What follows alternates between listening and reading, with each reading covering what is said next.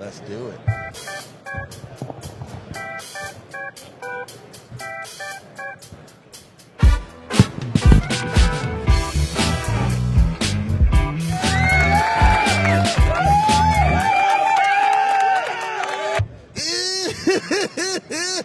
yeah! Welcome back to another episode of the Whack'em and Pack'em podcast. And dude, this is a special, special treat because why?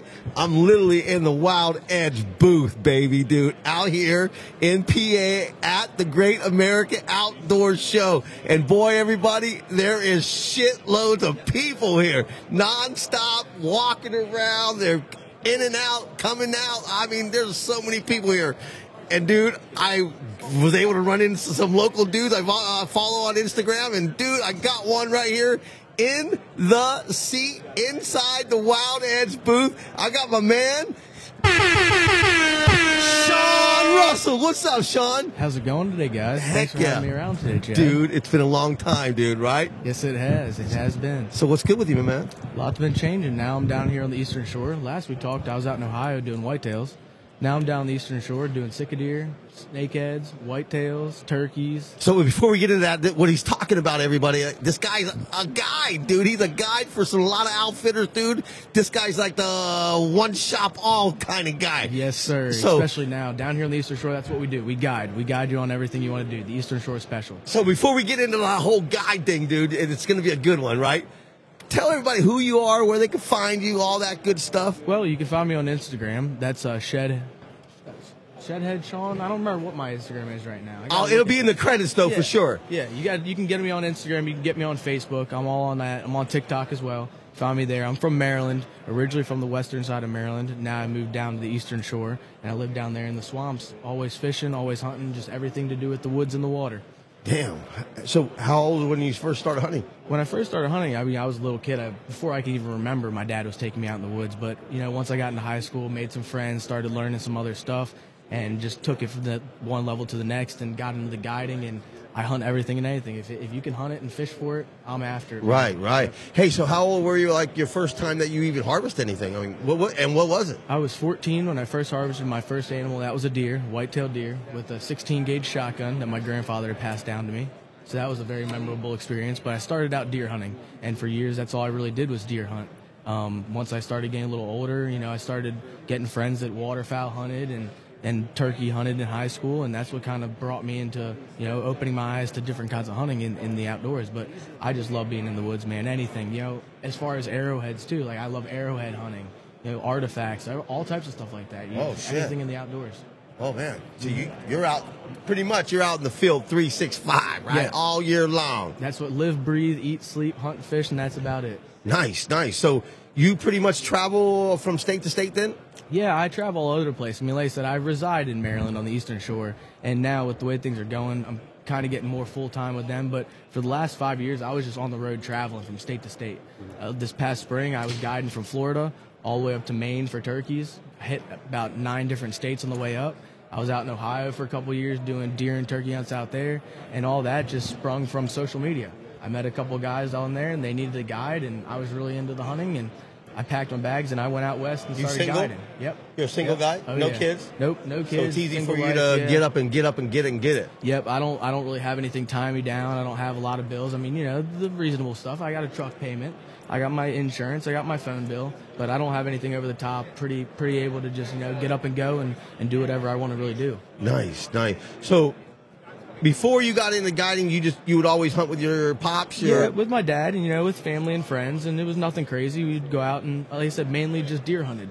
And once I got into the other stuff, it was really just with my friends. Like my dad was never into the other stuff. My dad works a, a regular job, nine to five. He was a mechanic his whole life, so he works hard, up early in the morning, back late, lots of traffic all the time. He didn't like going out and doing a lot of stuff. He deer hunt on the on the weekends, but that's about it. And once I made friends in high school, me and my friends started wanting to go out and do things on our own. So my parents would take us out and drop us off at public land spots and say, have at it, and they'd come pick us up in the evening whenever we were done hunting.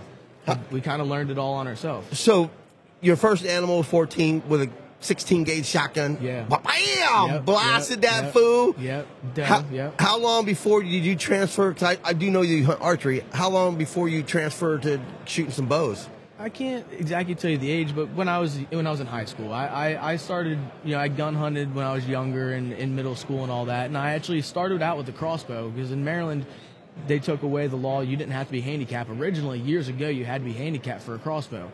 Once they took that away, and I was younger, my dad started me out with the crossbow.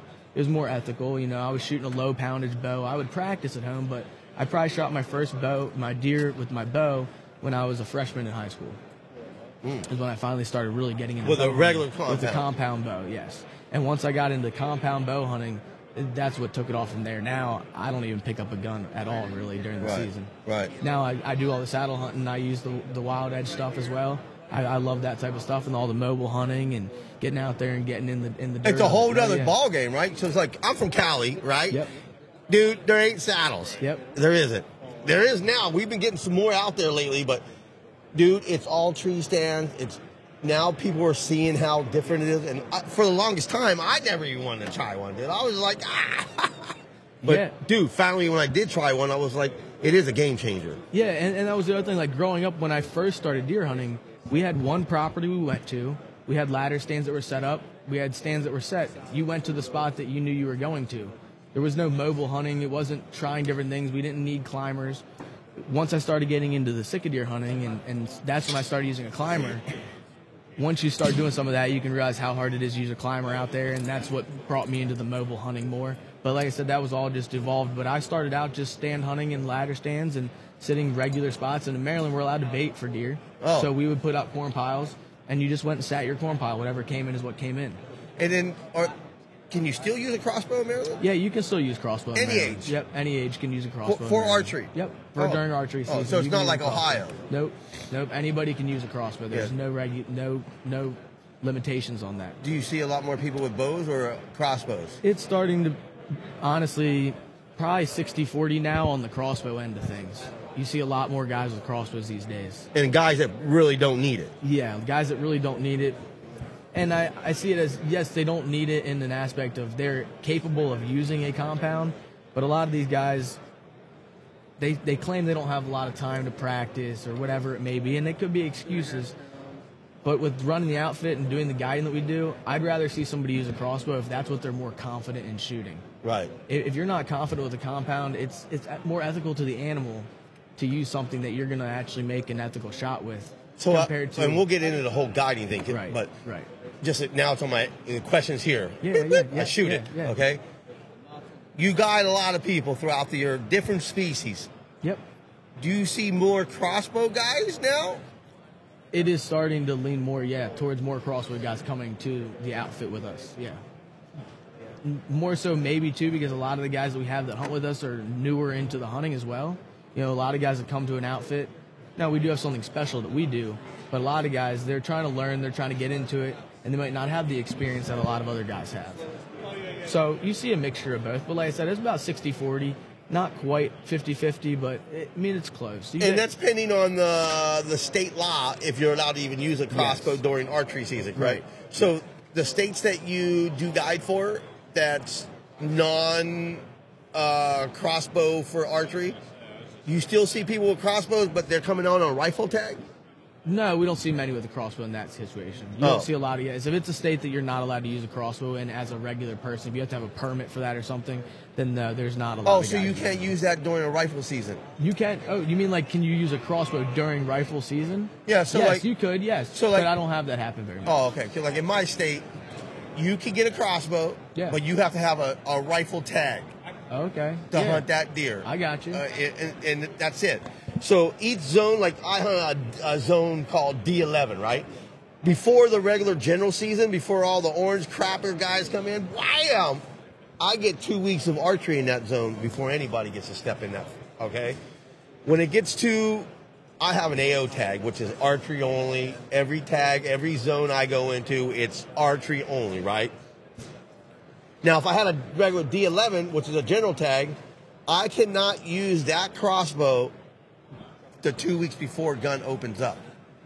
When that gun season opens up, I'm allowed to use a crossbow, but not, you know what I mean? Yeah, I see what you're saying. Yeah, we don't we don't have any regulations like that oh. per se, and, and even like the other states I've been in, they don't really have it like that where where you're not allowed. Where I, I get what you're saying, but no, I haven't had to deal with that at all. Oh, that's that's cool. That you Yeah. haven't had to you know figure out a problem with that one. Yeah, yeah, because that's interesting because it definitely throws a wrench in the game then with what you're able to use and when you can use Right, it. so, But, like, if- for so- us, if it is gun season, like general gun season, you can use a rifle, a shotgun, a muzzleloader, archery. You can use anything lesser than the weapon that. Check us out, my man. We're on Apple, Spotify.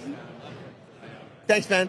you can use any type of weapon that is lesser caliber than what's in season. So like during muzzleloader season, you cannot use a shotgun or a rifle, but you can use a crossbow or compound bow. Gotcha. During archery season, you can use a compound or a, cr- a cro- crossbow. Gotcha. one. Oh, okay. That, So that- anything lesser, it's it's, it's kind of easy for So, us.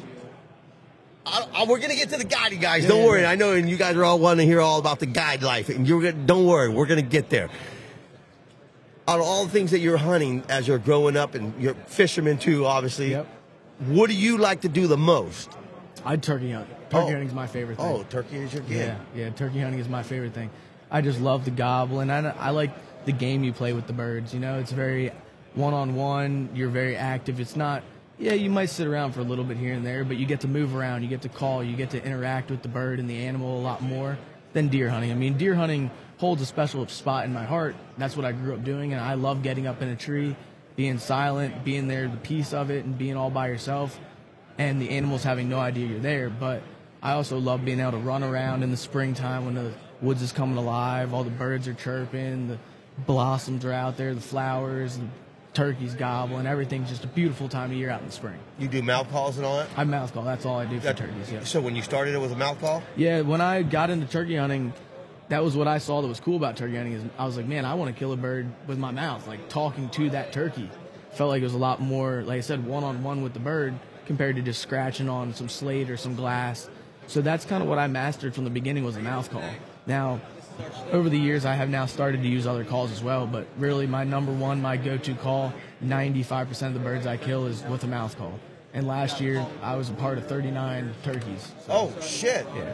That, Oh. that was dead turkeys. I mean, that wasn't even ones that were missed or anything. But And and you're you're uh, you're using the nor'easter game call, oh yeah, Oh. the nor'easters is the ones I run. Right. All my sets nor'easters, nor'easter everything. and, and all your guys too. That, that's what I that's what I pu- push everybody to use. Yep.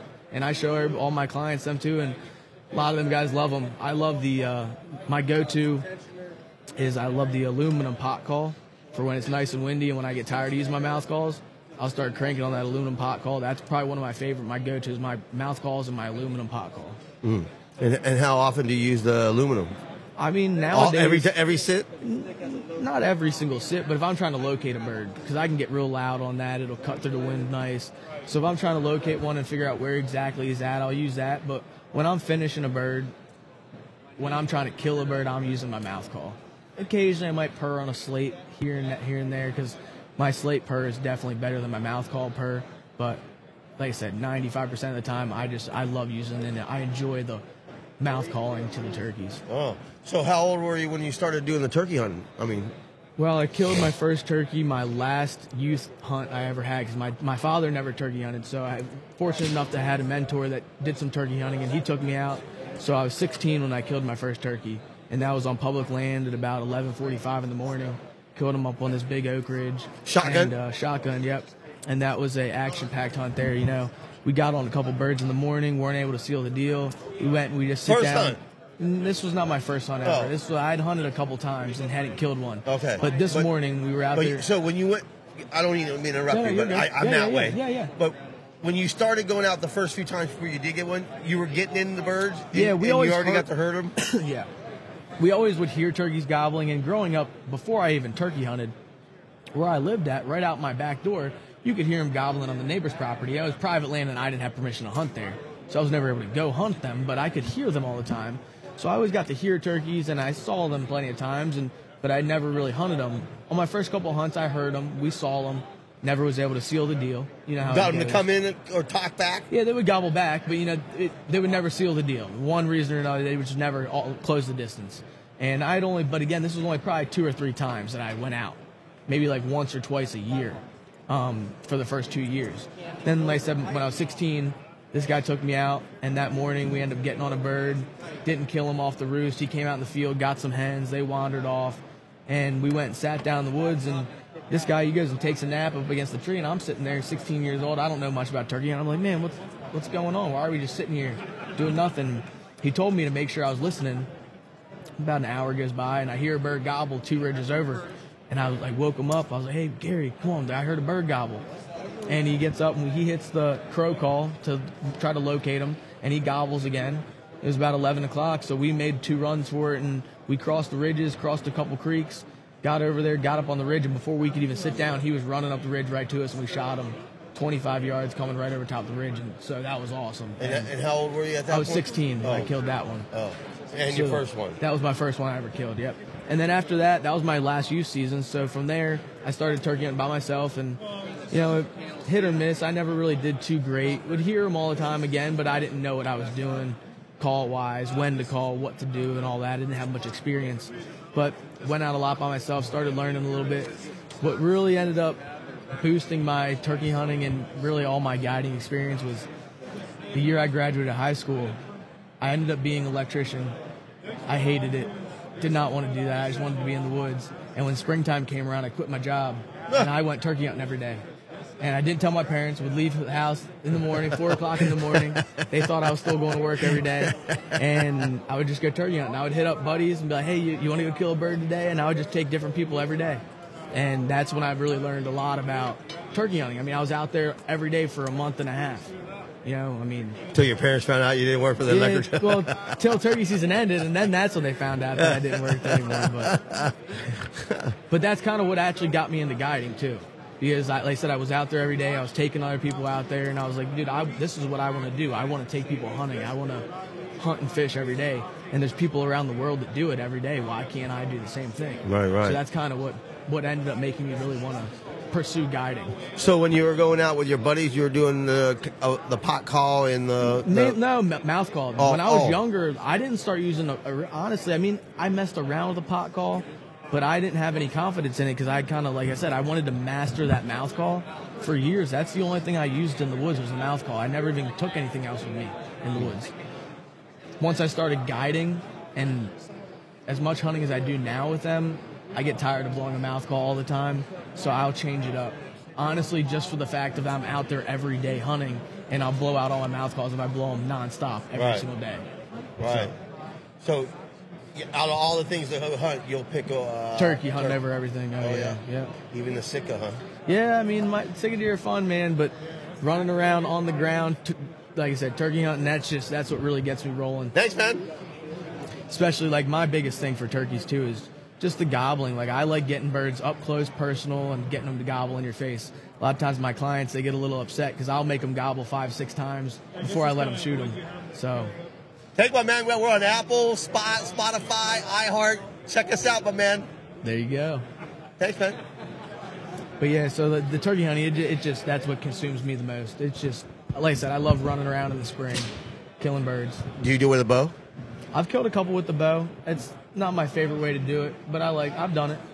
They always run off when you shoot them with the bow. I like watching them flop. Uh-huh. Unless you take their head off with them big guillotine broadheads, but I've never done any of that yet. Well, shoot. So, out of all the, what made you, and when did you start to thinking that, okay, now you know what, I want a guy, dude. Like, I mean, Well, have I you always- thought about that for a while? Yeah, I mean, I always wanted to hunt and fish for a living, you know, or at least do that stuff. You know, as a kid, you know, you watch TV shows, you're like, man, I want to be on TV, everything like that. And what I kind of found out was, you know, you don't have to be the one that's on TV. You don't have to be the all, the one that's behind the camera all the time, or in front of the camera all the time, I should say. But you can also do other things in the outdoor industry to still make a living and do that stuff every day and I get a lot of enjoyment out of taking other people out hunting.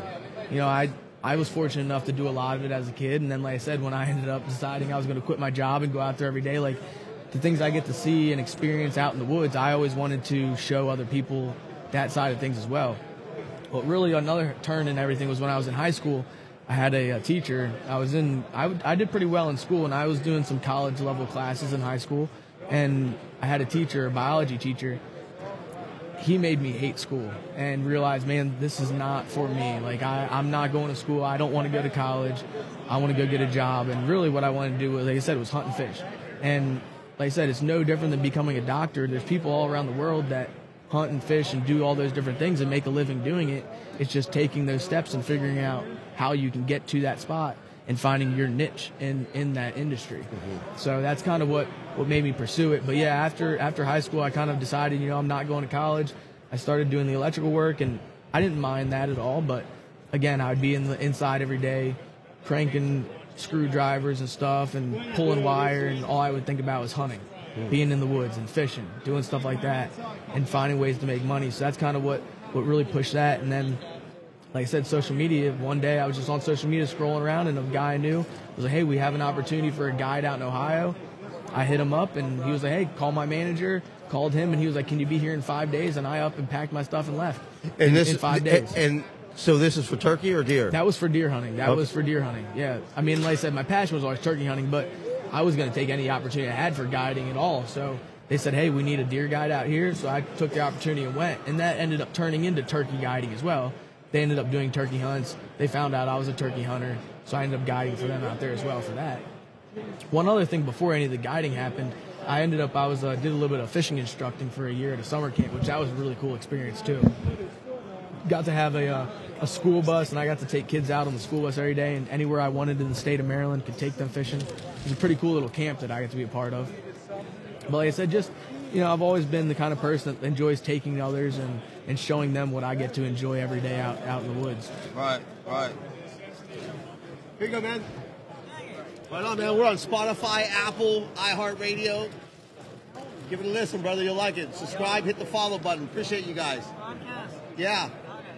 We talk about hunting, outdoors. Right on, my man. Appreciate you guys. So you you go to Ohio are you nervous? Like going to like, oh, okay, oh, yeah. I'm meeting an outfitter now, dude. Yeah, this yeah. Like, I mean, I before this, I've never done anything. Don't know like the that. guy. Nope. Don't know the guy. All I've spoke to was the manager of the operation. Don't know the owner. I mean, I, you know, I did some research online, looked them up. Looked like a pretty good place. Looked like they kill some big deer. I was like, this would be pretty cool, you know. See what happens. Packed my stuff and went out there. Definitely very nervous, but it ended up going great. You know, all the guides met up the first day. We all met up. We all hung out. How many guides? There was seven other guides. Oh shit! So it was eight guides that were there. And we had our manager and then the owner that, that operated the whole business. So it was a pretty big, pretty big operation out there. It's called Brushy Fork, op, uh, Brushy Fork Outfitters. Uh-huh. I said I haven't been there for a couple years now, but it, it was we killed a lot of big deer out there, and that was definitely my first experience into guiding. Um, ended up going out there just as a seasonal position at first. Went out there for the first season, came home, went back out in the spring for turkeys. Ended up they ended up liking me much more and got more involved with them, and I ended up getting the full time position with them. So I ended up staying out there and living out there for three years, oh. and ran uh, a couple couple deer seasons and a couple turkey seasons out there, and um, a bunch of stuff happened. I ended up coming home, and after that, you know, I was kind of just wasn't wasn't guiding and got back into doing some electrical work and whatnot. And was trying to figure out what I was going to do, and had an opportunity to go out and guide turkeys up in New York from word of mouth from guys I had known through guiding and whatnot and networking. And I got an opportunity to go up there. So that was the month of May, and I had to figure out what I was going to do for the rest of the spring. So I was like, man, I'm going to try to go down to Florida. So I ended up getting in with an operation down in Florida, guiding turkeys down there. And again, all this just happened through word of mouth and through guiding and through meeting people social media and seeing what I was doing and where I've been going and getting a good name out there and progressing from there and ended up going down to Florida, guiding in Florida for turkeys, guiding in Maryland for turkeys, Virginia, go up to Delaware, New York, Maine. So I just, like I said, this past year I traveled all the way up the East Coast, started my turkey season the beginning of March, and I ended it all the way at the beginning of June. So three months straight, just turkey hunting nonstop. Damn. Hey, but before we get into the Florida, let's take a commercial break. Hey everybody, this is Drew and Ryan with Wild Edge Inc., the OGs in saddle hunting and the creators of the world's most versatile climbing system, the Step Ladder. Thanks for tuning in to the Whack'em and Pack'em podcast. The only podcast that we sponsor. Check out our webpage at www.wildedgeinc.com for all your mobile hunting needs. And as always, live wild. yeah. And if you're looking for the ultimate, and I mean ultimate first aid kit, you better go out and check out Cal Wynn over there at Survival Outdoor Systems. This guy has the first aid kit for all your needs. I'm talking about if you're hunting, camping, fishing, outdoors, whatever. He has the first aid kit that will save your life, dude. Yeah, make sure you go out and check out Survival Outdoor Systems. And when you're at the checkout, if you hit Whack'em 24, you'll save some money, baby. Yeah. yeah. All right, we're back. Yeah, baby. Hey, so when you were out there in Ohio, you had seven guides. How many how many hunters per camp were you guys having? So we had four lodges in Ohio. Um, I can't say exactly how many were in each camp because the camps were different sizes, but we were running average around 20 hunters a week between four lodges. That was average. Now during the rut, we might take a little bit more. During late season, we might take a little less. So I would average it out to about 20 hunters a week. That's a lot of hunters, though. Oh yeah, a lot. Oh shit! A lot. All archery too, right? 'Cause that's Ohio, right? Yep, yep. All archery because it was Ohio. I mean, we did run the one gun hunt a year, but 90% of it was archery hunting. Uh-huh. Yes. Yeah. And, and so you were each guide was in charge of like what four clients? Yeah, per se. I mean, each. So the I actually ran a lodge by myself, so I would have anywhere from four to six clients at my lodge normally. So, like you said, about four, four to five guys, six guys max. You cooking for them too? No, out there we had a cook. They had a cook at every lodge for us. We had four, like I said, four lodges. We had a cook there. They cleaned. They did all the cooking and all that. So all we were in charge of was just taking the guys hunting and doing all the baiting. Because again, Ohio's a bait state, so we were just baiting a lot and and taking guys hunting. Now we ran five day hunts out there, so guys would show up on on Saturday, or they would show up on Sunday. They would hunt Monday through Friday and then leave on Saturday. Gotcha. So And then next client's coming right up in there. rolling right through. Are you guys picking up from the airport or? No, we normally wouldn't. Oh. Um, I mean, on occasion we would, but 95% of the people, they would just drive there. If not, they would fly and get a rental and they would drive to the place. How many people like out of state would go out there? We had a lot of out of state. We had a lot of guys from like um, the Northeast area, you know, New York, Vermont, New Hampshire, Pennsylvania. Oh. We had a lot of local. No we West locals. Coasters. We didn't really have many West Coast guys. Not really. Wonder why? I don't know. Because they fucking know Ohio got some bucks, baby, right? Yeah. Hey, so you would um, take out these. What would you guys' opportunities and all that? Uh, Ohio is hard to say. You know, I, I don't really. Again, this when I was out there, this would be I guess four years ago was the last time I was out there. Now, I mean, we killed a lot of big deer, and uh, we had a 140 minimum out in Ohio, so we were kind of more of a trophy class outfitter. But we killed plenty of deer in the 160s, 170s, 180s. We never killed any that broke 200 when I was there. Uh-huh. But they had a lot of really big deer get killed. I mean, I'd say 40%, 30% A 140 minimum? rate. Yeah, on a 140 minimum. Yeah. So you would last. Did you see a lot of bucks are like 125, Oh 130? yeah, yep, yep. And they had a thousand dollar fine for anything under 140. Oh. so, so yeah, they would they would charge you for that. But you know, they was more, they weren't counting inches. It was more if you shot like a really young deer that was way small, that's when you'd run into some trouble. If Oh. it was close, 135 or something like that, they wouldn't get on you about that. They just they just didn't trip too much about it. Yeah, I mean they'd be like, hey, you know, next time make sure it's a little bit bigger. But they wouldn't be like, oh man, you owe me a thousand bucks. It's three inches away. So from are you sitting with the the client the whole No. time?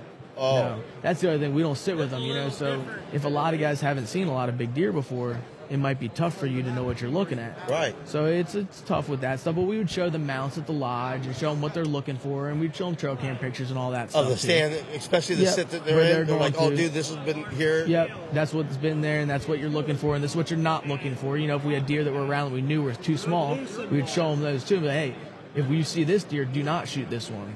Stuff like that, and you know that would work sometimes. But some guys would shoot them. They don't know what they're looking at, and they get excited, whatnot. Some guys they've never shot a 120 inch deer. That might be their biggest deer they've ever killed. So when they see a 120 come out, they're like, dude, that's a giant, you know. But hey, Did it happen much? it, it happened. A lot of people didn't get fined. I mean, it was again, we're not out there to be on your ass and, and give you a hard time. Oh, and you're talking about the fine is from the outfitter. the outfitter, Oh. yeah, yeah. Because like I said, that's just the 140 minimum with the outfitter. Gotcha. Again, we're trying to get return clients. You know, they don't want to turn everybody away. They're trying to treat people right. So as long as you're doing what you're supposed to do, but but there were some guys that would just shoot a 100 inch deer and not care. You know, like a little basket rack six pointer, basket rack eight pointer or something, and they would just shoot it. Oh, So that's when there would be an issue about things. did that and it happen a couple times? That would happen sometimes. Not that didn't happen often, but it would happen. There'd be guys who would come to, oh, I brought an extra extra thousand dollars because I don't care about the fine. I'm just gonna go pay it anyway. They're like, I'm not going home empty-handed. I'm I'm shooting something. Oh, they'd shoot a spike if it came by. Oh, and you guys are baiting them? Yep, Ohio, everything was baited when we were out there. Yep, And you have to pretty much. If Yeah. not, the ne- neighbors get it. You have right? to exactly on private land anywhere that's a bait state. If you're not baiting, your neighbor is. So you're gonna you're gonna lose out on a lot of opportunity there. Right. And pretty, and so your outfit pretty much got to fucking set those feeders all year long, right? Yeah, well, Ohio though, you know, we don't use feeders out there. With whitetails, we don't really typically use feeders. We use just corn piles right on the ground, Oh. which it can be a little difficult at times because you might have to go out there every three or four days to go rebait, or else it's gonna, you know, run out and they're gonna stop coming. So now with with the sika deer, which we'll get into, but with those we use actual feeders, so those last a lot longer. yeah. Check out Mountain Bound Hunt Co. Oh, these guys, Mark and Trev, they invented the new state of the art dog kennels. Yeah, for all you dog loving guys out there that hunt doves, ducks, chukars, quails, and you got you guys, you got your little pooch. Woo! They got single kennels. They got double kennels. And dude, who knows? They might even get a condo kennel. Dude, these are all custom made, in-house, dude. American made, by the way. We love Americans too. Dude, yes, dude. These guys' kennels are badass, dude. They also got, for all you hiking guys out there that like to hunt for these horns that fall around, you horn hiking guys. Hoo, hoo, hoo. He got some pimp ass shed hang hangers. Yeah, check out Mountain Bound Hunt Code. And guys, dude, if you guys literally missed them at the RMEF Cowboy Christmas, not to worry. They will be in Salt Salt Lake City, Utah, baby. Oh, they will be at the conven- uh, Palace Convention February 15th to the 18th, dude. Stop by, check them out. I think uh, they're at booth 3368. Check them out, dude. Yeah, come out, say hi pick up some swag. They got hats, they got shirts, they got all kinds of goodies. But main, mainly for your pooch, check out their kennels. Yeah, Mountain Bound Hunt Co. Oh yeah, oh I love Mountain Bound Hunt Co. Yeah. Check out Gator Outdoors. Yeah. Wade, my man out there in Iowa, check out, he got the whole in-house Gator Outdoors. He got the pimp, pimp, pimp swag, dude. He's coming out, I'm sure, with the 2024 Keel hat. Uh, go out there, check out his website, dude. He has hats. He has beanies. He has hoodies. He got turkey calls. He got grunt calls. He, he got all kinds of good stuff over there. He got King Camo, dude. He got bundles and bundles and bundles. Woo! He got men's King Camos. He got women's King Camos. And he has a youth bundle, King's Camo, baby. The, and you know what? King's Camo, they look pimp, dude. So if you guys don't even, you guys out there ha- hammering the hills and you literally don't kill anything, cause that's, that's why they call hunting and not killing. Check them out, dude, cause you'll still look pimp daddy out there with that swag, baby. Check out Gator Outdoors. Wade will hook you up. You got any questions? Hit up my man Wade and he, dude, he'll get back to you, dude, right away, dude. And he'll let you know what you need, what you don't need and all that good stuff. Gator Outdoors. We love you. Yeah. yeah. And you, when you go out and throw your corn, like how much, how much corn are you guys throwing out? 100 to 200 pounds on the ground a time. And that only lasts three days. Eh, Depending on the time of the year, three to four days. That's about it. Oh, Like late season, when you really want to get on them heavy, that's about all it's going to last. 100 pounds of corn in September, October, it might last five days, maybe. But depending on the, season- how many deer are in a hood, right? exactly. Also, right? Yep. Depending on how many deer are there and how much they're eating it and what other food source there is around for them. You know, a lot of times I've seen if there's a lot of acorns, a, a whitetail will walk right past a corn pile to go eat acorns. Oh, But once those acorns dry up, like white oaks especially, once those are all eaten up and they all dry up, well, then they're going to hit the corn more. If they got standing beans and the beans are still green, they'll walk right past the corn pile to go eat the green beans. But again, you know, it just depends on the time of year and what other food source they have around. Late season, January, when there's nothing else for them, they're going to be hitting that corn hard. You get snow, you get really cold weather. There's times where they'll they'll eat that corn up real quick. Mm. Sika deer even worse. Mm-hmm. so, all right. So you get done with the whole, you go back home. Yep. Got From person- Ohio. You're back from Ohio. You're back home in Maryland, Yep, right? Yep. Then you just said, "Fuck it, I'm, I'm gonna, I'm gonna, I'm gonna reach out to a dude in Florida." Yeah, well, like I said, I got it, it, before that. I got I got offered the opportunity to go to New York. The guy came to me and, and asked me to go to New York to go guide turkeys. And again, turkey hunting that's my that's my shit. Like I love that. So I'm like, hell yeah, I want to go back and guide turkeys. So that was for the month of May. Well, I was like, what am I to do for the rest of the spring? I can't go get a job and then just quit on them for the month. Like, oh, May's coming around, I got to quit. So I was like, man, I got to go find somewhere else to mate or to guide.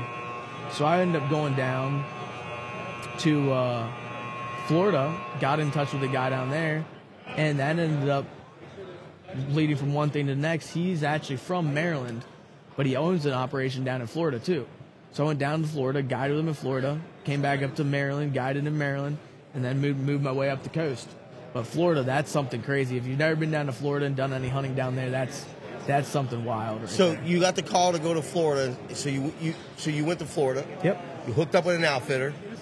What did they? running around in the jungle, man. That's so what what kind of what kind of animals were you hunting in Florida? Osceola turkeys. Oh oh just turkeys. just turkeys. Yep.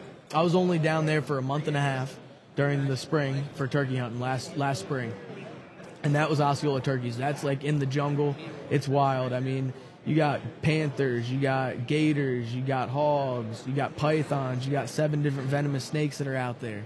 You got all types of stuff that's trying to kill you. It's venomous spiders. I mean, there's everything, and it's it's crazy. Damn. You never know what you're going to come around the next bend. Damn. So how long how long is the turkey season out there? a month and a half down Oh. in Florida. So it starts middle of middle of March. Down in the South Florida, it starts beginning of March. But where I was at in the North Zone, it starts middle of March and goes till beginning of April. So it's about a month long. And then after that, came back up to Maryland, and Maryland season starts middle of April. So then I started guiding here, middle of April in Maryland, in my home area. And then when I went from that, I went up to New York for the month of May and guided up there. So I spent the last uh, March, April, and May guiding turkeys and ended up killing 39 birds in three months. Shit, dude. Yep. Dude, that is sick, dude. Yeah. So did that that outfitter in Florida? They didn't do anything besides turkeys. No, like I said, that guy, he's Like, actually you didn't from. try to get on some gators. We didn't. He didn't. He doesn't do any of that. That guy, unfortunately. So he's like I said, he's from Maryland, but he's big turkey hunting in Maryland as well. So he wanted to expand his stuff and go down to Florida. So what he did is he went down to Florida and got land down in Florida and expanded it off. But he's actually from Maryland. He only goes down for the spring for turkey hunting. Does he have a guide? Uh, does he have an outfitter in Maryland too? He does. He he guides in Maryland for turkeys and whitetails. So did you go with both with him both places? Yeah, I went to Florida for turkeys, and I went to Maryland for turkeys with him. Oh. And then from there, I went to New York with another guy for turkeys up there. So I, like I said, for the last couple of years, I just been jumping around, moving here to there, and traveling, traveling around the states and, and guiding, Dude, and you liking it? loving it. And now, now, Thirty nine birds. Damn. yeah, yeah, yeah. That was a, that was an awesome spring. It was a, it was rough. I mean, it wasn't they're easy. all they're all at horny time. They're all like ru- rutting, shit. gobbling, gobbling, chasing, oh. running right into the calls. Oh yeah, Oh. and that's the cool thing. You know, you can start all the way down in Florida in March and work your way up. And I ended up my season all the way up in Maine the first week of June. So you get, I mean, I hunted from March all the way to June. That's a little bit over three months of turkey hunting. Damn, We're traveling like that, yeah. damn. And how many hunters would you guys have during those? I mean, it's the same as deer. No, see, with turkey hunting, it's one on one. You know, you got to have one guide for one And you're with them. client. I'm calling. That's what I'm saying. Like when I killed, when I say I killed 39 birds, I guided 39 birds. You know, Yeah, I was oh, there. oh, I feel yeah, you. yeah, doing the calling, doing all the other stuff, carrying the decoys, doing all that, setting them up, and we were killing birds. So I would normally have two clients a week per se. You know, because we run three day hunts for turkeys. So every three days, I would have a new client. So I don't I don't know how many clients I really ran this spring, but I mean almost every one of my clients ends up killing a bird. So if I kill I killed 39 birds, I probably I had about 35 I had about 40 clients because I killed some birds myself. I did kill six birds myself this spring, mm. so that was into that same number. So I client wise, I probably had about 40 clients this year. Damn, that's a good number though. Yeah. like- yeah, I mean, you're calling the shit out of them. Yeah, yeah, oh yeah, yeah. Are you going back to those same places uh, next year? I'm not. No, not everything's going on this year. So now, with everything being said, we were getting into the Sika deer stuff. Um, the operation that I'm now with, that's branded outdoors. That's on the eastern shore of Maryland, and we do everything with them. And I'm getting more involved with his business now, kind of settling down and kind of not. Well, be- shout 'em out. Who they traveling. Branded Outdoors? Yep, that's what I was saying. Branded Outdoors in the eastern shore of Maryland. We do Sika deer hunts. We do whitetail hunts. We do turkey hunts. We just got a bow fishing boat. We're going to be starting to offer bow fishing this summer. We do everything, whatever you want to do. We're going to start doing waterfowl hunting in the years to come, but our bread and butter is the sika deer. Like I Oh, was saying, shit. that's that's kind of the Eastern Shore special. kind of something that nowhere else really has any other states. So that's what we really specialize in is, a sick deer, and then we do a lot of whitetail hunting too.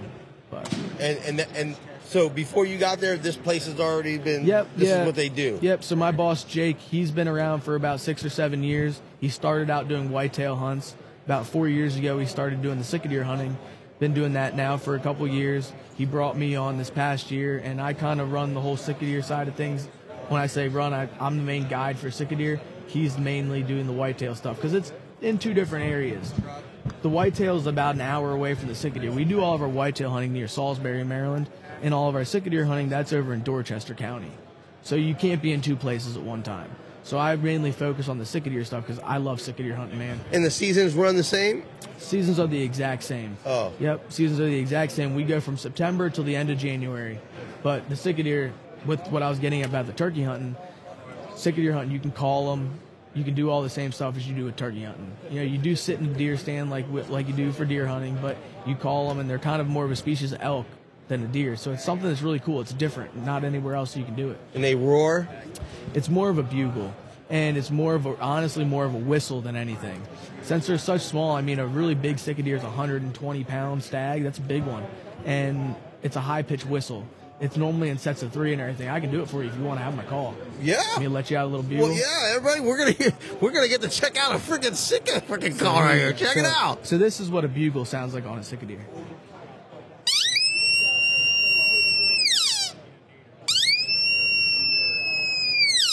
Oh. Oh yeah. and it's normally always in a set of three when they bugle. And then the hinds they mew just like a, just like an elk would, Oh yeah. Sa- same thing. just like an elk Right. would mew. So that they they're very vocal animals. And the frag the, the the marsh they live in, there's this stuff called frag grass. If you've never been to the Eastern Shore, it's called phragmites, and this stuff is like. 12 foot tall and it's like a jungle. I mean, there's sometimes you can't see five feet in front of you when you're in. Really? Yep. And these little tiny deer, they're only three foot tall, you know. So to be able to survive in that stuff, they've got to talk to each other, communicate, and be vocal.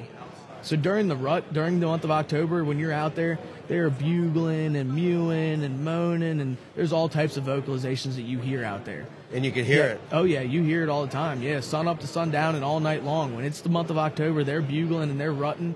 They're going crazy. It's a really cool time to be out there. Oh shit. Yeah, it's really it's a really cool experience. And then you're in the marshes too, so it's all wet, you know, swampy. And not only the deer, but you get all types of stuff out there. There's tons of eagles and waterfowl, ducks, geese, swans. I mean, there's just Are you so hunting all these at the same time? You don't hunt them all, but Oh. when you're out there in the marsh, you get to experience all of it and see it. You know, the sunrises, the birds, the animals. I mean, it's just a beautiful place to hunt mm-hmm. all around in general. We're not hunting them all at the same time, no. We're just doing, you know, and again, we offer different things, but we do them in all different areas. So the sick deer hunting, where you sika deer hunt, we wouldn't be whitetail hunting in that same spot. We do mm. the whitetail hunting in different areas. Are they still in the same areas? They are. They will intermingle, and it, on occasion we do have whitetails killed on our sick deer properties, but it's very rare. They don't. They can't breed together. They're Oh, two different. what I was gonna they're two different species. The deer are a deer's family, and the sick deer are part of the elk family. So they can't. They can't breed together or nothing, and they kind of don't really like each other, but they will tolerate each other. Sometimes you'll see them close by. And you have oh, together? Oh, yeah, yeah. So every once in a while, you'll get trail cam pictures of sick deer and whitetail at the same bait site at the same time, but it's rare. Oh. You don't see it very often. All nighttime. Not always. Sometimes there's- they had a client this year that had two sika hinds, a mom and a baby come in and had three white-tailed does. All of them were at the corn at the same time. Hmm. So that was in daylight. So one of my clients saw that this season. And they scrap it up sometimes. Uh, yeah, yeah, they definitely will. Oh. And the sick deer, their their rack is very narrow and very sharp. They can get up underneath a whitetail and they'll poke them and get up in their throat and stuff, and they can kill a whitetail. So the whitetails are actually kind of scared of the sick deer. Oh. The sick deer, if there's a high population of sick deer, they'll push the whitetails out. Have you ran across the dead uh, whitetail and you know it got punctured by a? Not that you could say was for sure from that, but I mean, I found dead whitetails that you could say had wounds that may have been from that. One of the sick deer we killed this year, um, I guess it had been gored by another one at first. On initial sighting of it, I thought somebody else had shot the deer, but once we started looking at it more, you could tell it was from a stag that came up underneath its armpit, and it stuck him good, and it, it cut him open probably a good five six inches, and his his meat was all rotting and everything, and it was it was gross. It was pretty nasty. Pretty crazy how strong those animals Yeah. are, and, and So- living in that nasty muddy water. I mean, it's it's pretty gross. So let's just give the listeners, dude, okay? Yeah. Because we're from California. Yeah. Sitka, you don't, they don't even they only you Google that shit. Yeah. They're, they're, you're not hunting no Sitkas right, there, okay? Right, right. Here's me, Chad. Got my buddy Dwight. Back at it again, folks. Listen, listen what we got here. Listen, come on now. We've been talking about this for the past few weeks after we met up with Mike. And listen, you guys got to get out there. Get out there for all of your outdoor needs, hunting, fishing, archery, all the above. Shotgun, rifle, I don't care. Hell, they may even have a fucking blow dart for you too. But hey, if you want it, they can order it. Who am I talking about? Turner's Outdoorsman. Turner's Outdoorsman, the number one outdoors store in Southern California. I'm telling you, as we said before, and I keep on saying it, they are your store. Archery, camping, clothing, whatever it is that you need, Turner's has it. They are your everything you need store. So make sure you check them out. Check them out on, on the website, turners.com, turners.com. And listen, as we said, there are several little stores out there in Arizona and they're continuing to expand. So make sure you look up, look them up, check them out. And like I said, 100% customer friendly. They are what you need. They are what you want. And we said, hey, if you're not satisfied, you let us know because Mike will make sure it gets done. So again, turners.com, turners.com is everything you need in the outdoors, fishing, hunting, and maybe one day they'll start putting in the saddles. Hey, uh, one more thing we forgot to tell you that's even exciting is that Turner's purchased Riverside Archery. Riverside Archery. So you guys out there who are looking just for a store just with archery, Turner's has it. Turner's out Turner's outdoors and uh see look at me get me all fired up. Can't even remember everything I wanted to do. But remember, they purchased Riverside Archery and they're for your needs. So get out there. They have anything you want in archery. So listen, one more time, turners.com, turners.com. They're your number one store and they are one who always has your needs at hand. So thanks again, Turners. We love you. We want to come out, and a lot of listeners might be thinking like, "Oh, I want to hunt a Sitka too," because they are a fucking cool little animal, Yeah, dude. little right? miniature elk. That's Okay. what it is. Describe to listeners what I would be getting into and what I need. So here's the thing: a lot of people hear stories about sick deer hunting, and they hear the public land stories. If you go out there in public land, you're going to be in waders. You're going to be in the nasty muck. You might be in water over your waist. You're going through trudging miles into the swamp through this nasty, like I said, frag grass and marsh, and you might step in holes that'll end up put you into all all the way up to your neck in the water. It can get pretty rough. It's pretty tough. You need waders. You need the whole nine yards. But- Weight chest all the way to the chest Uh, goes high. You c- depending on the spot you're going into, you might. Well, how do I know? Well, that's what I was getting at Okay. now. If you wanted to get into sick deer hunting, like I said, with the outfit that I, that we that I'm a part of, we c- if you wanted to come with us and do a sick deer hunt, we make it the easy way of sick deer hunting. All of our stands, you might be in the marsh, but you're not going to be needing waders. We we set up our spots where you can use muck boots, knee high boots, you know, regular stuff that everybody has. You don't need to go out there and get waders for it. You're not going to be in the water. You're not going to be in the muck. We're not going to be sending you through areas where you're going to be falling and tripping and getting soaking wet. You know, we're going to take care of you. Because you guys already did the research. Exactly. and- and- We've already set up all of our properties. So, as somebody that was coming into it new from out of state that has no idea what they're doing, I would recommend going with an outfitter because they're going to have everything set up for you. That way, you're not going in there and you don't know what you're walking into and what's going to happen or where you're going. Going in there blind, it's not easy. And it is very challenging, honestly, at, to hunt public land for these things. But that's what I was getting at. We have ladder stands, we have ground blinds, we have lock ons, we have the whole nine yards. We put flags to our stands. We make sure you know where you're going. We have feeders at all of our spots because again, we're allowed to bait. Now with sick deer, I was telling you, whitetails will eat the corn fast on the ground. With the sick deer, if you put 100 pounds of corn on the ground, it'll be gone tomorrow. 100 percent. really? Yep. Some of our bait sites, there's 20 to 30 deer coming in there at a night, and they will clean up 100 pounds of corn in a day. I've sometimes put out 500 pounds of corn. Is it because they're starving? No, they're just they're different. They're not a whitetail. They act like a goat. They're more like when there's food around, they won't leave until it's gone. And like they love alfalfa. So what we do late season, we'll put down a whole bale of alfalfa, and they'll just eat the whole bale of alfalfa. You know, I mean, they love that stuff. So they're different than a whitetail. They eat differently. So what we use to our advantage is feeders, electric feeders. We set them to go off different times of the day. That way you can regulate how much they're eating and when they're going to come. So our feeders, they go off three times a day. So they're all on bait sites with a feeder there, a stand there. You're all set up, the whole nine yards. We mark all of our stands in. You don't have to go in the marsh and get waders on and all that shit. Because again, we've scouted it out. The way we hunt them, we don't go into the stand in the dark in the morning because there's too many deer around. You're going to scare them. You don't know where my stand is as a client. So we let you go in there at 8 o'clock, 10 o'clock in the morning, slip in when it's middle. Oh, you're not you're not hanging out with them in the stand. Nope, we drop you off. Same thing with this. We'll take you to the stand. I take you to the property. We put you in the tree, and you sit by yourself in the tree. We don't sit with you the whole time. Oh, Yep, yep. So it's, I mean, it's a, it's a, it's a guided hunt, but it's not fully guided where we don't sit with you and tell you what to Self-guided. shoot. Yeah, it's in a It's sense guided in self-guided. way. Like, yes. You're doing all the work. We You're do all the work, there. but we put you in. I've the been on hunts like that. Trust me. I mean, I've been on. Yeah. Now, when you shoot a deer, I'm going to come back and I'm going to track it with you. I'm going to drag it out. I'm going to gut it. We're going to do all that. We're going to help you with all the processing of it. But the shooting part, we put you in the stand and you do all that on your own. Um, Obviously. yeah. But, uh, you know, when we take people out there, we do three day hunts we do five day hunts. So we also have a minimum on our stags. We do four point minimum or better. So that's the only thing. Like we're not there to watch you what you're doing, but that's kind of an honor system. We have a seven hundred fifty dollar fine for anything smaller than a four point stag. Doesn't matter how big it is, but just at least four points, and you're fine. But as that happens, like what what would you bring to hunt with? Honestly, just your regular gear, your archery gear, your muzzleloader gear, your rifle gear, whatever you're going to use. But where we hunt, it's pretty thick. Our feeders are 20 to 25 yards. You don't need a gun that's shooting a mile.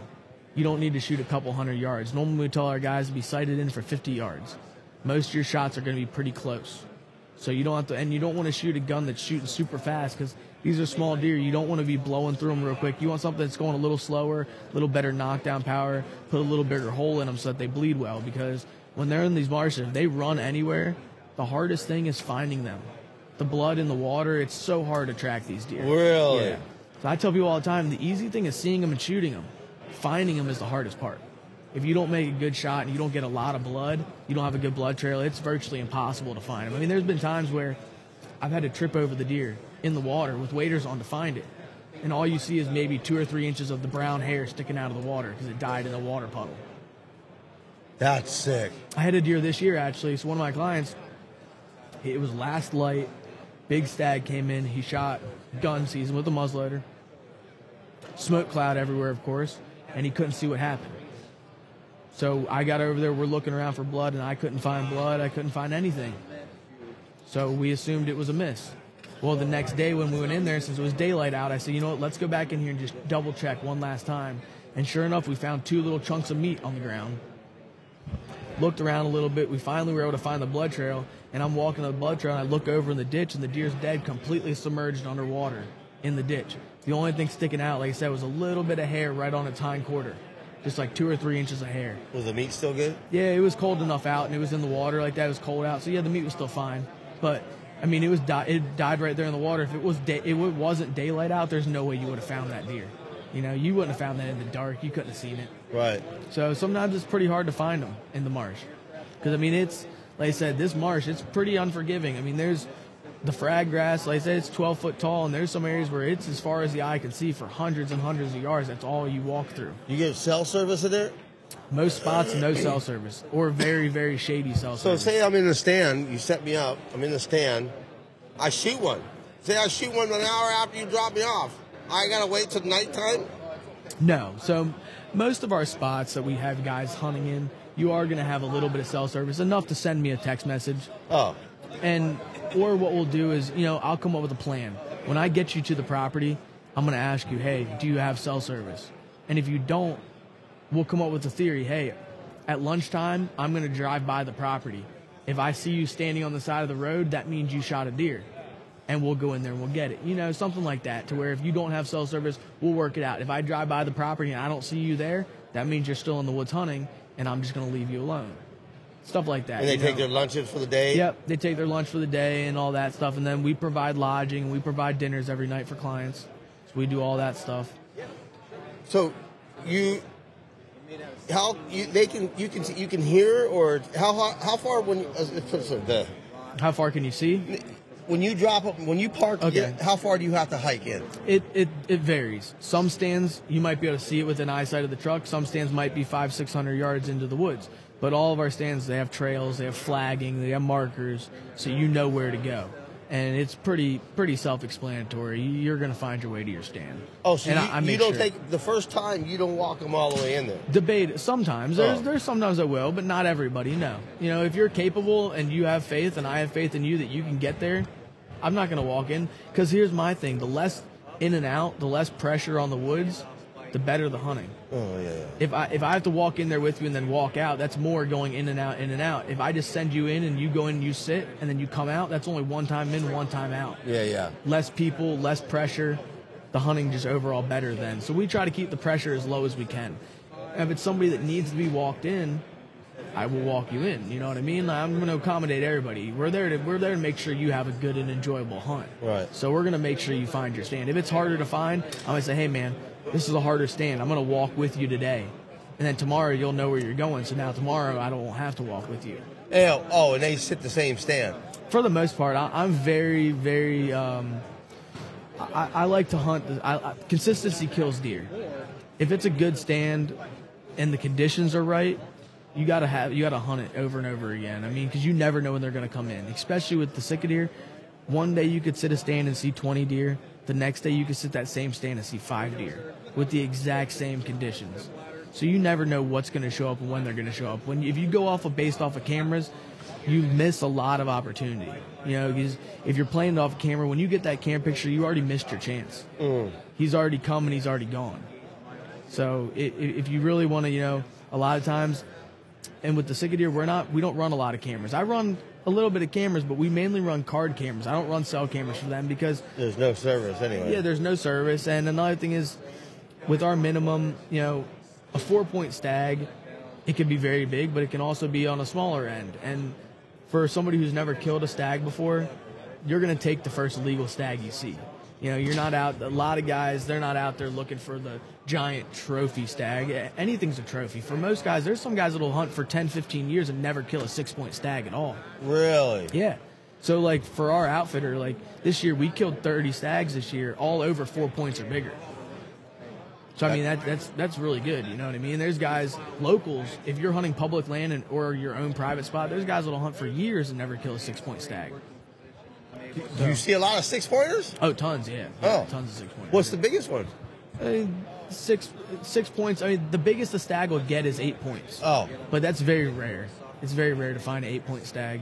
We told one of our clients told us this year that he did see an eight point stag and missed it, but that's as much as we were told. We never saw it ourselves. Right. And one of our properties, I found a deadhead that had seven points on it.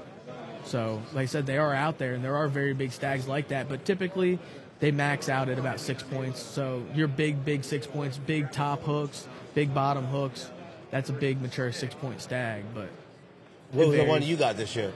I shot a six point. Oh, that one, Yep. because he was a big motherfucker. Oh yeah, it was a nice one. Yep. so I shot a that's nice super. six. di- So when you're hunting public for yourself, stick up. It's completely different, right? Yeah, like when I hunt. So again, now when I hunt on private, we use feeders. On public land, you cannot bait in Maryland. So on public land, it's a different story. Oh, We're hunting trails and transition areas from bedding to food sources, and that's where I do a lot of my calling. So on, on private, when you're hunting a feeder, you let the feeder do the calling. But on public, when you're hunting trails, that's when you really break out the call and you do some mewing and bugling and you try to s- spark their interest. Because like I said, they're and, herd it- and it, when you're doing it on your own in public, you're up walking in the dark. Yeah, yeah. I go in there in the dark, and I might hike in a couple miles to some spots, and I take the saddle set up, and I go in there and set up, and a lot of times I'll set up for the day. If I if I have all day, I'll sit all day. But you know, if not, I'll hunt morning or evening or whatever, whenever I have the time. So what are you looking for? Heavy trails, Oh, heavy trails and transitions. and, From- and, from- you, and there's plenty of trees to get in. Eh, not not all the time. There are a lot of times you're in the marsh, you're in the dead trees, in the frag, and I mean there's a lot of dead pines, a lot of very sketchy small trees to hunt out of. but that's sometimes where the best spots are. Oh. So, but I mean, you're getting between, you know, like again, their food sources a lot of times acorns, stuff like that. So you might find an oak flat, you find some frag and some marsh that's off the side of that, and you'll get in between the two things. Get on some heavy trails, and I like to just get on a bunch of trails, like five, six, seven trails that intersect, and just get in there and do some calling. But the biggest thing with the calling is you get a lot of guys that they don't really know what they're doing with the calling. You got to practice at home. You know what I mean? Like you can't just go out there. It's just like turkey hunting, It's just like anything else you call for. You've got to sound good for it to work. If you're just going out there and just blowing on the call and it doesn't sound great, it's not going to be very effective. Mm. But if you sit at home and you practice and you you you you master your call, calling can be a very effective tool for sika deer. Yeah, well, that's fucking dope. Yeah. So you're working a lot harder then. Yeah, yeah, So definitely. Up, see, when you're doing an all day thing, in and dark, out and dark. Yep, a lot of times if I if I hunt all day, if I have the time. Now with me these days with guiding, I don't have a lot of time for all day sits. It's like an evening sit or a morning sit, whatever I can fit in my day. But um, but yeah, if I'm going in for like if I have the time that I want to hunt, I'm gonna go in there and sit all day long and hunt all day. Because like And, are you, and you're wearing waders the whole time? I wear hip boots normally. Most of my spots I wear hip waders, so they go up to my waist. I don't wear the full chest waders normally, but uh, it depends on the spot I'm going into. I've being a local, I've learned a lot of spots that I can get That was what I was into. get yeah. yeah. I, I get to scout a lot, so it's a lot different. That's what I was saying. You were saying if it's somebody coming from out of state that doesn't know what they're doing, you better be prepared for everything because you don't know what you're going to walk into. And if you go in during late season and it's cold out and you go in there and you get wet, it's miserable. You might as well just go home. Another thing is like early season, the mosquitoes. If you're going to come down, you better bring a Thermacell or two or three. Oh, The mosquitoes are so bad, you've never seen nothing like it before. They'll carry you away for real. really? And the Thermacell works, champ? Yeah, the Thermacell works champ, but like normally I use at least one. Sometimes I'll use two Thermacells at one time. That's how bad. That's how bad they can be. Yeah, it's, it's Really? insane. September and October, the mosquitoes are nasty. It's definitely it, it, it's wild, man. You got to come see it sometime. What's the best months to hunt them? Well, their rut is in October. So, like for me, for public land hunting, September and October is when I like to be out there. That's when the calling is most effective. But late season, like January, is also very good. You get really if you, if we get cold weather, which this year we had very cold weather. We got ice, we got snow, which for the Eastern Shore for us to get snow is rare. We got a couple inches of snow. That was awesome. We got some ice. That was even better. And that stuff will make the deer move around more. It'll push them out of the marsh. They don't like the ice. They're not used to that stuff. So it'll push them into the dry ground more. Another thing is late season, a lot of guys have given up. There's not as many people in the woods. Beginning of the season, everybody's gung ho. Everybody wants to be out there. Everybody's hitting it hard. So you deal with a lot more hunting pressure. So I like late season a lot, but I also like early season a lot. All year is good. And now with our outfitting business, we had great success all through the season. All year long, we had very, very good uh, success. I mean, our last hunt of the year, that was the last week of January. I had five guys in camp. Three out of five guys shot, had shots. All of them missed, but three guys shot. So can't do nothing about that. Right. And, and what kind of blinds are they in? Or, or Mainly- all tree stands? Not all tree stands, mainly ladder stands and ground blinds. Oh. is the is mostly what we use. Single man ladder stands and then like double bull ground blinds, stuff like that, like pop up like a tent blind is mainly what we use. But we do have some box blinds. We also have some double man ladder stands. We also have some lock ons. So for people to hang out, do you ever two people ever go together? We do at times, not a lot. Like we don't really do like a visitation thing because in camp we have a lodge and we don't really have a lot of spare room to just let like guests come and hang out. But we do sometimes like if there's two people that come hunting together and they want to sit together, or if it's like father son type of deal. Like we do youth hunts as well. So like if uh, if kids are coming hunting, we put like a father and a son and a double stand together, stuff like that. Oh, what's up? Well, dude, just by saying public and the outfitter deal, my choice would definitely be the outfitter Yeah. deal. You know what I mean? I would just totally want to come, dude. You pick, we meet up, or have, pick us up at the airport, Yep. or however you guys Yep. do it. Take me to the lodge, Yep. show me my quarters, let me get set up, Yep. feed me some meals, and take me out there. Hunting and all you gotta do is shoot straight. Right. Yep. And that's the thing. It's nice. Like I said, if you're somebody And you guys don't supply the mu- uh, the mucks or uh, No, like I said, you got to yeah, you just got to bring at least muck boots, you know, knee high boots, so you can go in a little bit of water because there are going to be puddles. because us Californians don't know that fucking yeah, term. So, dude. so yeah, you are going to have some mud and you are going to have some puddles. So you do need boots like rubber boots that at least go up to your knee.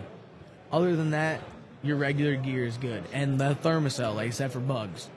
The bugs and the knees, like the knee boots, that's really the main thing that you got to worry about. Other than that, it's your regular hunting gear that you bring. Everything else, we take care of it. Right on, dude. That is sick. And and then branded outdoors, dude. Yep. If you guys are looking for a sick animal deer hunt, dude, hit these guys up, dude. And like I said too, another thing is like what we're gonna try to do a little bit of early season, like September and October. We just got a bow fishing boat, so we have a lot of snakeheads, gar, catfish, carp, stingrays, all in the area where we're at. So we're gonna try to do some trips where you go out and you go out deer hunting and then go out bow fishing at night. oh, Same with the springtime with turkey hunting. Our turkey hunts, we're gonna go turkey hunting in the morning and we're gonna go bow fishing at night. oh, that's dope, Yep. dude. So we'll go out there and we'll do all types of stuff. So that's kind of what I was So saying. it's gonna be a combo deal, or you guys are just throwing that in there? Where it'll be like you don't have it, you can sign it up as a combo thing. Like we'll do the turkey hunt in the morning, and then like the the bow fishing trip will be like an add-on at night if you wanted to do it. Whatever, you know what I mean. It's not a combination. It's not combined right now, but it's stuff where we can add that together if you want to do that. And how many people get to go on the boat too? On the boat, it's up to six people on the boat. Oh. Yep. So we do like an hourly. We do five hours. We do eight hours. Five hours, I believe, is I believe it's nine hundred or thousand dollars for five hours, and then for eight hours, it's around eleven or twelve hundred for eight hours. But that's up to six people, so you Uh-huh. can split that six ways. We recommend four people because you get more shooting, but you can go up to 6 But yeah, that's gonna be really fun, man. Mm-hmm. And you said, guys do supply all the rigs? We supply everything for that: the bows, the reels, the rigs, the arrows, everything. All you do is come on the boat and you shoot. All you gotta do is You need a come shoot. fishing license or what? What do you need for that? on the boat, you don't even need a fishing license. We cover that on the boat too. Oh, everything Yep. all inclusive. Yep. If you go out on a deer hunt, yes, you need your Right. Oh, license. yeah. But on the bow fishing boat, it is all inclusive. You just come out there and you shoot fish. Only thing I would say to bring is a cooler, so you can put your snakeheads in at the end of the day because the snakeheads are very tasty. Oh, you're gonna had want, one. You're Oh, gonna yeah. want to eat them. Hey, and, and you guys, uh, you process them? Yeah, we'll fillet them. We'll fillet the snakeheads for the guys too at the end of the night. Yep. And then what, what, you guys throw them in a Ziploc? Yeah, well, yeah, exactly. We have Ziplocs. We'll throw your fillets in a Ziploc. I mean, we're not gonna skin them and clean them and wash them for you, but yeah, I'll I'll fillet them and debone them, and then we. Well, I'm talking about for people that are flying though. Oh well, yeah. I mean, if you're flying, we can package them up, put them in the freezer and stuff at the lodge, all that Oh, stuff, and get oh. them all packaged away. Yeah. Yeah. If you're coming out on a trip like that, yes, we can freeze them up, we can package them, vacuum seal them, do the whole nine yards for that type of stuff. Now, granted, we don't get a lot of guys coming in like that, but when we do have people that are going to do that, we'll make sure you're taken care of. And you guys got a website too? Yeah, the best thing to do is Facebook, but we also do have a website And, well. they got Instagram too? Yep, branded outdoors all the way around for all those things. Hell yeah, Yep. dude. I appreciate Yep. you coming over here, dude. man. It's a wild, Be- wild edge boot, dog. I appreciate you Long having me time coming, Yeah, dude. Yeah, you broke me off some knowledge, Hey. and I'm sure a lot of people, uh, yeah. Check out this guy, Sean. You'll check him out. He'll lead you uh, in the right direction, dude. And check out Yeah. Branded Outdoors, dude. Yeah, can't wait to see you down in Maryland, bro. Right on, man. I appreciate right. you, my dude. I'll see ya. Yeah. Thanks, everybody. See you again. Yeah.